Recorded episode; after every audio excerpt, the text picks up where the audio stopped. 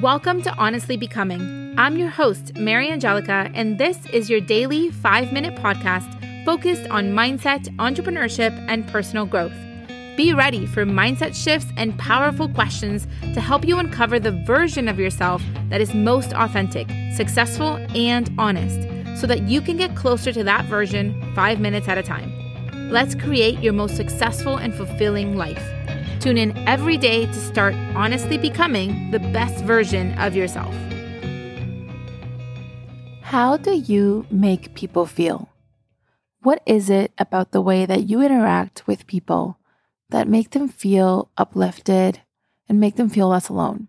Because we all have a certain way that we carry ourselves, and we all have a certain way that we leave people feeling when you can start to really figure out what is your magic, what is the thing that people come back to you for? What is the way that you allow them to feel about themselves or about their journey or about their life? What is the transformation that you support people through? I feel like there are many ways that we go about creating things in our businesses. There are ways in terms of what am I good at? What will people pay me for? What are things that I love to do and would just love someone to pay me money to do because I love to do them? But then there are other things that maybe are a little bit harder to measure, which is how we make people feel.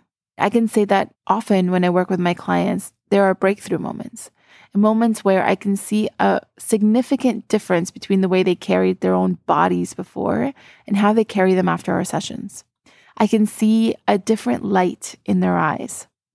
I can see their shoulders inches lower than they were when they arrived to the call. There are these minute details that I notice from these moments of transformation and that feeling that they feel when they feel seen, truly seen, supported, and they have their own little aha moment that truly for some people has been life changing. That feeling is what I want to bring about more, even outside of my coaching sessions in the interactions that I have with someone at the grocery store or the waiter for my dinner? What are the ways that we are leaving people? How are they left after interacting in your energy and in your space? Doing this kind of work and really getting intentional in how you make people feel is truly what allows all of the other pieces in your life and in your business to fall into place. When we lead with that kind of an intention, honestly, anything is possible.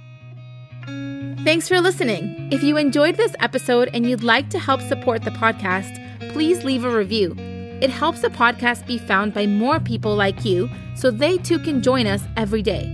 Find me on Instagram at honest.ceo and feel free to share a screenshot of the podcast and tag me so I can see you and say thanks. Visit honestceo.co slash calendar to get your free affirmation and manifestation prompt calendar in your inbox on the first of every month. Thanks again and stay honest.